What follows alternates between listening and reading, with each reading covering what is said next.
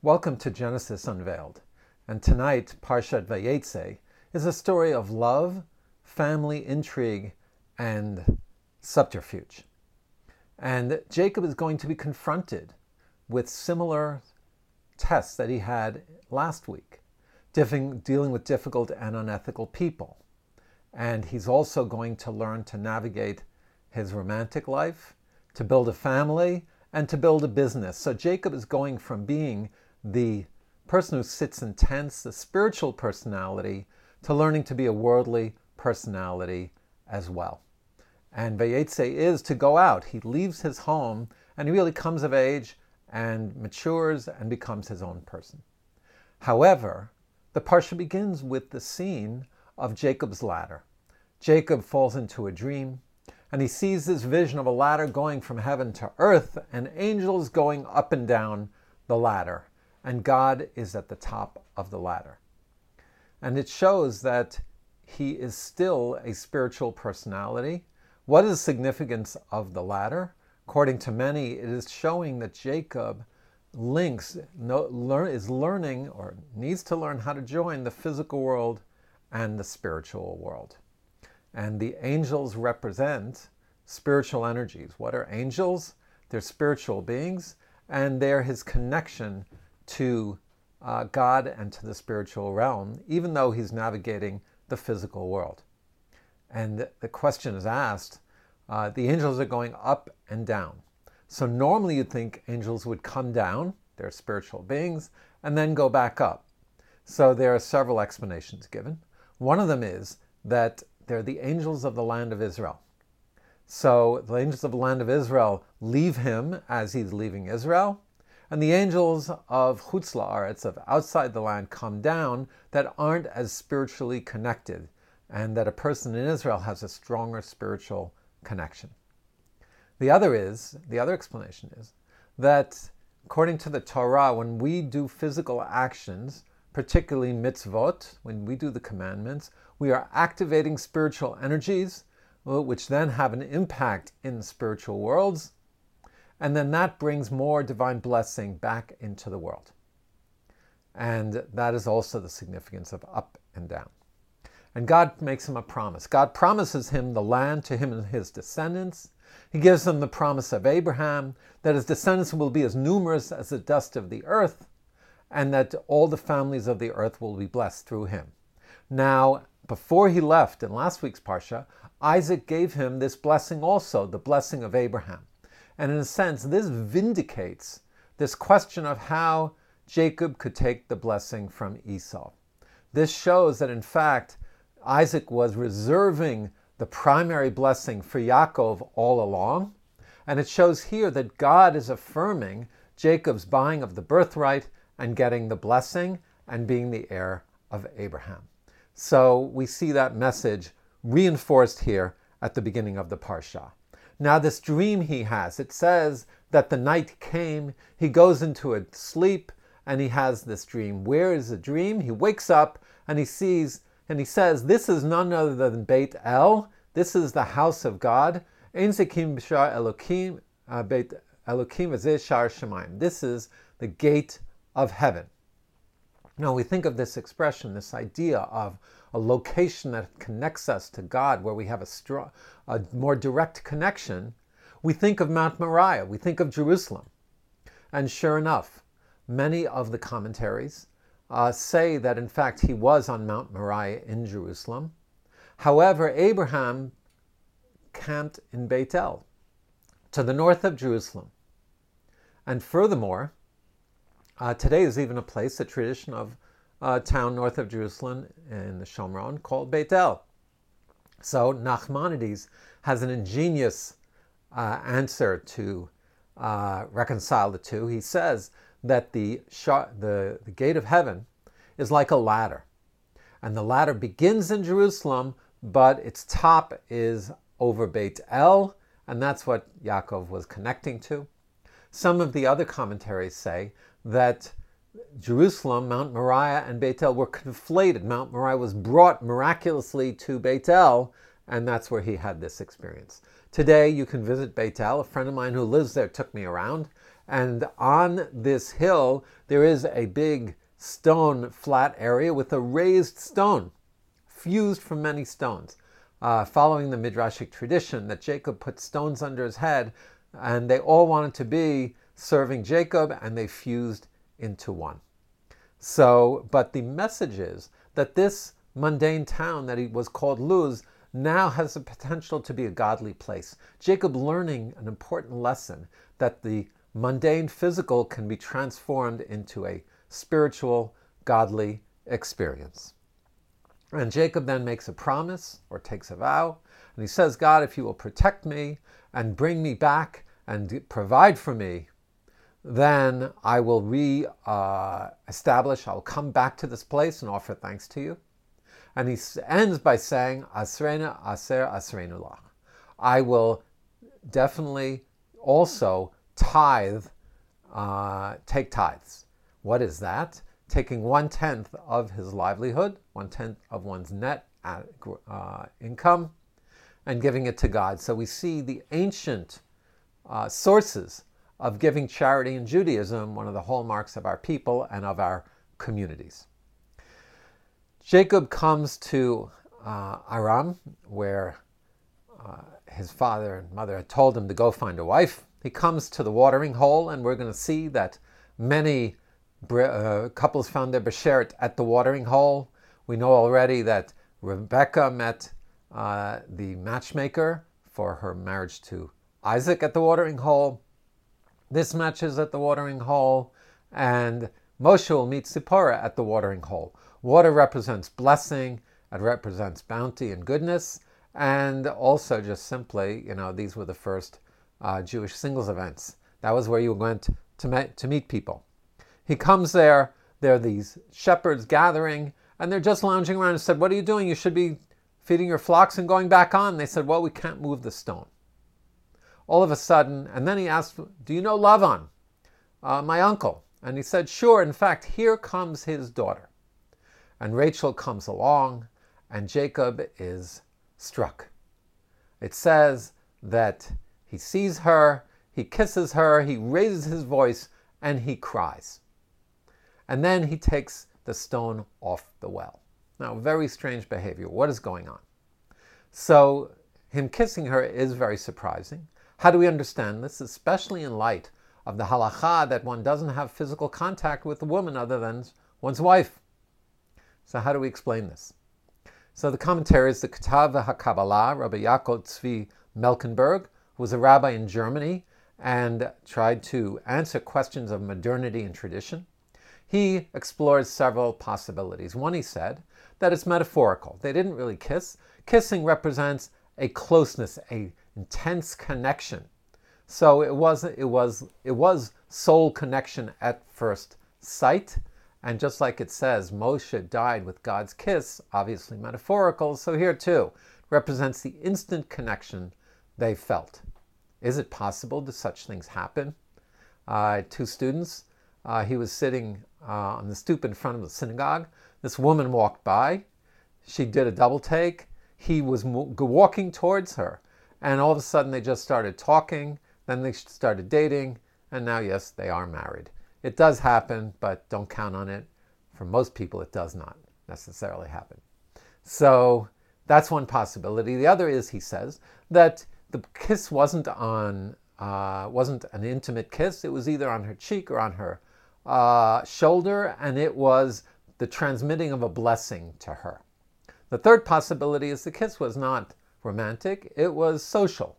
And if you've ever been to France, you see that just like we shake hands, there they kiss hello, goodbye, and uh, it's not, it's a social convention. So uh, he raises his voice and weeps. What is he crying about? So we're going to see that perhaps it is a foreshadowing. Rabbis say it's a foreshadowing, um, but what is a foreshadowing of? Perhaps it's a foreshadowing of the stormy and the heartbreaking and the unrequited love relationship that they would have. And spoiler alert, Rebecca's early passing away, dying, even though she was the love of his life. And then he removes the stone from off the well. Is he showing off? Uh, or is he simply uh, allowing her to water her sheep. Um, he didn't ask the others for help. And Nachmanides says that the forefathers had great physical strength because of their great spiritual elevation. That spiritual elevation can bring about the whole personality, including great physical strength. So uh, she brings him home, and Lavan comes out to greet him, his uncle. Now, Lavan means white. And we're going to see that Lavan is a different type of personality than Esav. Whereas Esav is overtly brutish, Lavan is much more surreptitious. He's much more veiled. And as his name implies, he presents himself as Whitey. You might have heard the story of Whitey Bulger, the uh, Boston criminal who, uh, it turned out, had made a deal with the FBI to snitch on his opponents to get them eliminated, but could get protexia. He was arrested, somehow managed to escape, and uh, was uh, finally found 12 years later, only to be killed by other prisoners in the prison because they realized he was, had been a snitch. So watch out for whiteys. Lavan says to Yaakov, he says, Come in, you're welcome here. And then we see him saying, Well, why should you work for free? Uh, what do you want? So we see that even though he is the hospitable uncle for his nephew, he already has Yaakov working uh, right from the right from the get-go. And Yaakov says, "What I want is I will work seven years to marry Rachel, your younger daughter." And he specifies that because he knew that Lavan was a trickster. The rabbis say they already suspected he might flip Leah for Rachel. And it says he worked seven years. It said those seven years were like days in his mind. Now, usually when you're looking forward to something, uh, the end of school when you were a kid, a date with someone you're excited to see again, uh, a new job, usually time passes very slowly. So, how do we understand this? Yet at the same time, when we're doing something that is really meaningful and purposeful, and we have sense of what why of our goals, then time doesn't go slowly because we are totally in the moment. We're totally engrossed in our activity. So perhaps that is what it meant. And finally, the seven years are up.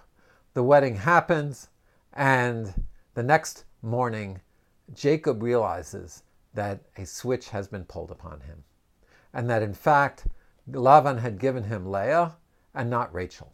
The rabbis say they had planned for this and had a secret sign because the marital room would have been dark. And uh, at traditional weddings at the chuppah, the bride, the veil is completely covering the bride's face. Yet it says that Rachel uh, gave Leah the sign. She's the one who wouldn't uh, allow Leah to be embarrassed and to have her, the younger sister, be married first. The rabbis also say Leah would have been married off to Esav, and so she allows it to go forward. And when Jacob protests to Lavan, Lavan says to him, In our place we do not substitute the older for the younger. A veiled criticism of Jacob, who had flipped himself for his brother, who'd taken prominence over his brother, and as we said last week, this is also kind of a divine message that perhaps even though he was justified in supplanting Esav, yet at the same time he seemingly uh, suffered because of it and was punished. So Lavan, being the ultimate uh, strategist, has a plan. And he says, We'll wait for the wheat week to be up what is the week? So this is the source for the Sheva Brachot, that we have seven days of celebration after wedding. Then he said, You'll marry Rachel, and then you'll work another seven years for her. So 14 years in all. Jacob has no uh, alternative but to agree, and so um, that's what he's going to go forward and do. Now, the question here has to be addressed of how could he marry to women. Is polygamy permitted in the Judaism? And in fact, we see, although polygamy is permitted, it's very clear from the Torah that the ideal is one man and one woman. The ideal is from Adam and Eve. We see the Torah's opening of humanity, that they are Ezer Kenegdo, they're helpmates for each other, they become one, they one flesh, the Dvekut, the, the closeness between them. And furthermore, you see that Isaac, the only one of the patriarchs to have married only one woman, the rabbis say that after the binding of Isaac, he was like a sanctified offering. So he was holier than the others. He was on a higher, holier level. That's why he never left the land of Israel, and that's why he only married one wife. And even though in later Jewish history uh, there were examples of polygamy, in the Talmud we re- almost never find it, and in Ashkenazic Jewry it was prohibited a thousand years ago. So, how do we understand it, it in general? So, we have to understand that in the ancient world, uh, it was very difficult for a woman to live, to subsist as her own family unit in terms of sustaining herself, in terms of protection. And so, in a sense, it was beneficial for the woman, even if she has to be the second wife. Uh, men died in battle, men lived, didn't live as long, and so the practical realities made it sometimes that it was more beneficial for the woman to be married, even if the married was, man was married to someone else. Okay, so the next uh, part of our parsha is the building of the family. And we see that uh, this will unfold uh, with lists of children being born till all 13 children are born. And it starts out with the birth of children to Leah. It says, God saw that Leah was hated, so he opened up her womb, and Rachel was barren. So, how do we understand this? So, it says that um, Jacob, uh, that uh, Jacob also loved Rachel more than Leah. And that's why Leah felt uh, hated. But the rabbis tell us that uh, this is really subjective. When it says also loved uh, Rachel, meaning he loved Leah as well. But when it uh, it's clear to her that uh, Rachel is Jacob's real true love. She felt like he hated her. Now, the children are born, and it's very bittersweet. Uh, the first one, Ruvain, she says, maybe, maybe my husband will see that uh, and my suffering and will love me. Shimon, God has heard that I'm hated and he gave me another son. Levi, maybe now my husband will accompany me, will uh, be my companion. And finally, with Yehuda, now I praise God. So it does seem to be with the children, uh, it did get better. Although generally we say don't uh, have children to save a relationship. And children will not necessarily save a relationship, they will just make the issues that are there worse. But in this case, building the family, this unique case, uh, it did seem to help her. And it, then it says that Rachel now was jealous of Leah. And you see that it's always like, uh, you know, the uh, grass is greener on the other side. So, uh, um, so Rachel calls out to Jacob and says, uh, Why don't I have children? I might as well be dead. And Jacob yells back at her, Do you think I'm God that I'm holding back children from you? And we see that their relationship, even though there was great love, was also very tumultuous and very stormy. And sometimes this type of unrequited love, this type of passionate relationship, can have a lot of ups and downs, as opposed to the seemingly more stable yet less passionate relationship that he had with Leah. So uh, Rachel does what Sarah had done. She takes her servant, uh, Bilhah, and gives her to Jacob, and they have a son, Dan, and another son, Naphtali. Uh, then Leah took her servant, Zilpah, and they had two more children, Gad and Asher. And whereas for uh, Hagar and Ishmael did not end well, they wound up outside of the family. Here it does seem to work, and in essence, these two maidservants become shvachot, they become uh, secondary pilagshot, secondary wives. It is a formalized relationship, but not a full uh, marriage relationship. The next scene is also uh, involved in the family dynamic with wives and children. Uh, Ruvain, uh, Leah's son, finds these dudaim, translated as mandrakes. Dud is beloved, and they're perhaps some type of aphrodisiac or some type of fertility plant because Rachel goes to Leah and said, Could I have the plants? She asked her for them. Rachel says, You took my husband, now you want to take these? She said, What are you going to offer me? So Rachel says, You can have my turn with Jacob. It seems that, once again, there's four wives, that there were uh, there was a schedule, and Rachel gave up her turn for the long-term benefit of perhaps having more chance of having children. Leah goes out and shockingly says to Jacob, It's my turn with you tonight, and that I earned through these plants which I gave. And it says that God heard Leah and that she was given a reward, and she had a son, Yisachar. What was the reward? The reward was perhaps either that uh, she had um, given the plants to, uh, to Rachel, or that she had given her servant to, uh, to have more children, so Jacob could have more children. And then uh, the final son, Zvulun, she has, making six children, half of the 12 sons were from Leah. And uh, we, uh, and then she gives birth to a daughter, Dinah, and Dinah will figure prominently in the coming weeks. It says that God finally remembers Rachel and he opens up her womb and she gives birth to Yosef. And also bittersweet, she says, Now God has taken away my embarrassment, Asaf, to take away, but really Yosef, she calls him Yosef because she says, May God give me another son. She, in her first son, she already asks a prayer through the name to have another son.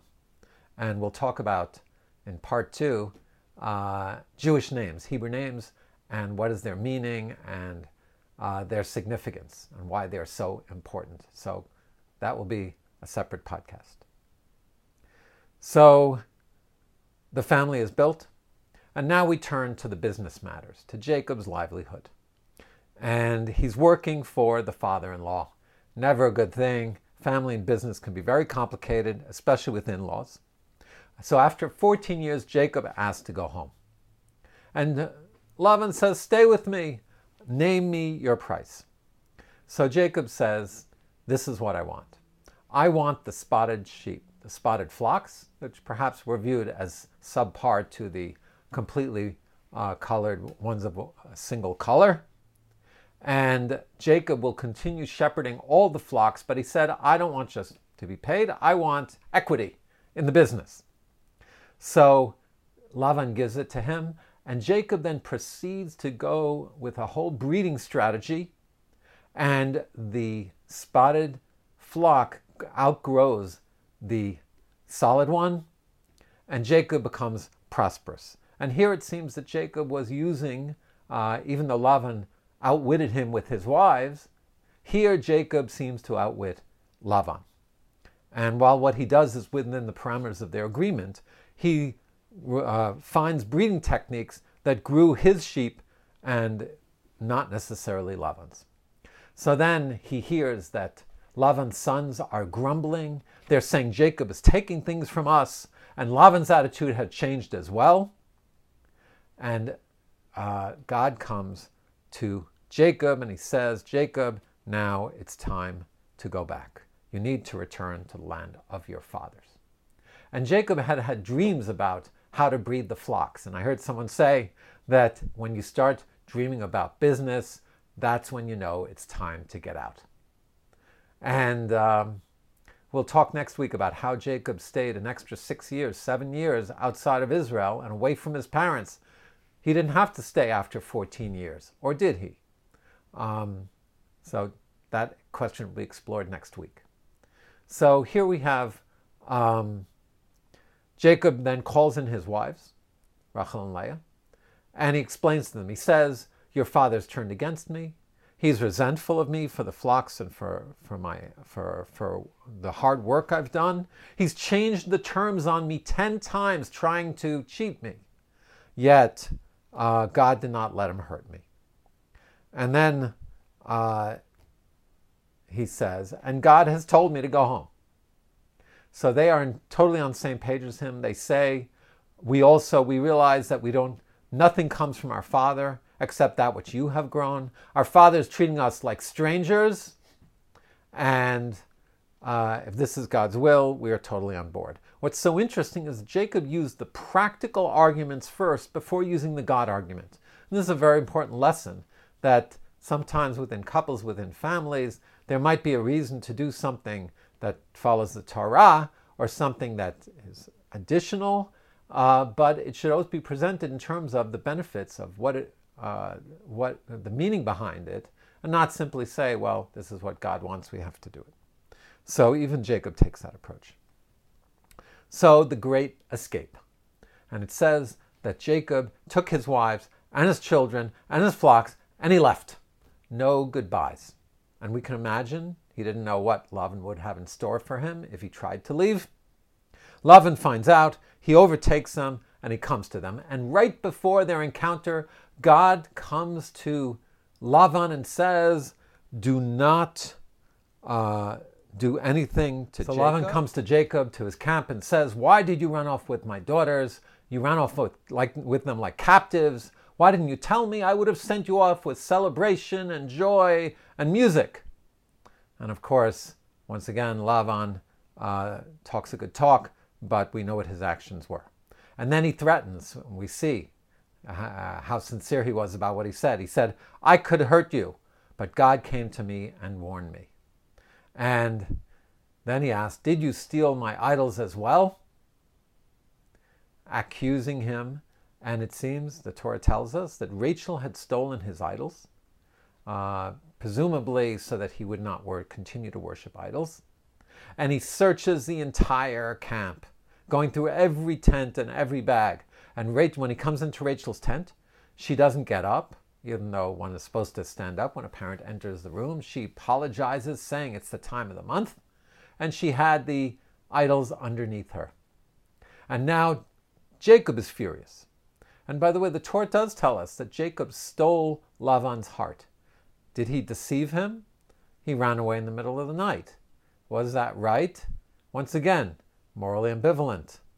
He could have been in danger if he told Lavan. Lavan might have held the daughters or the uh, grandchildren hostage. Who knows what he would be capable of? And yet the Torah is critical of how Jacob handled it. He didn't handle it directly. It's all uh, indirect. Uh, this image of Jacob holding on to his brother's heel. It's all from underneath.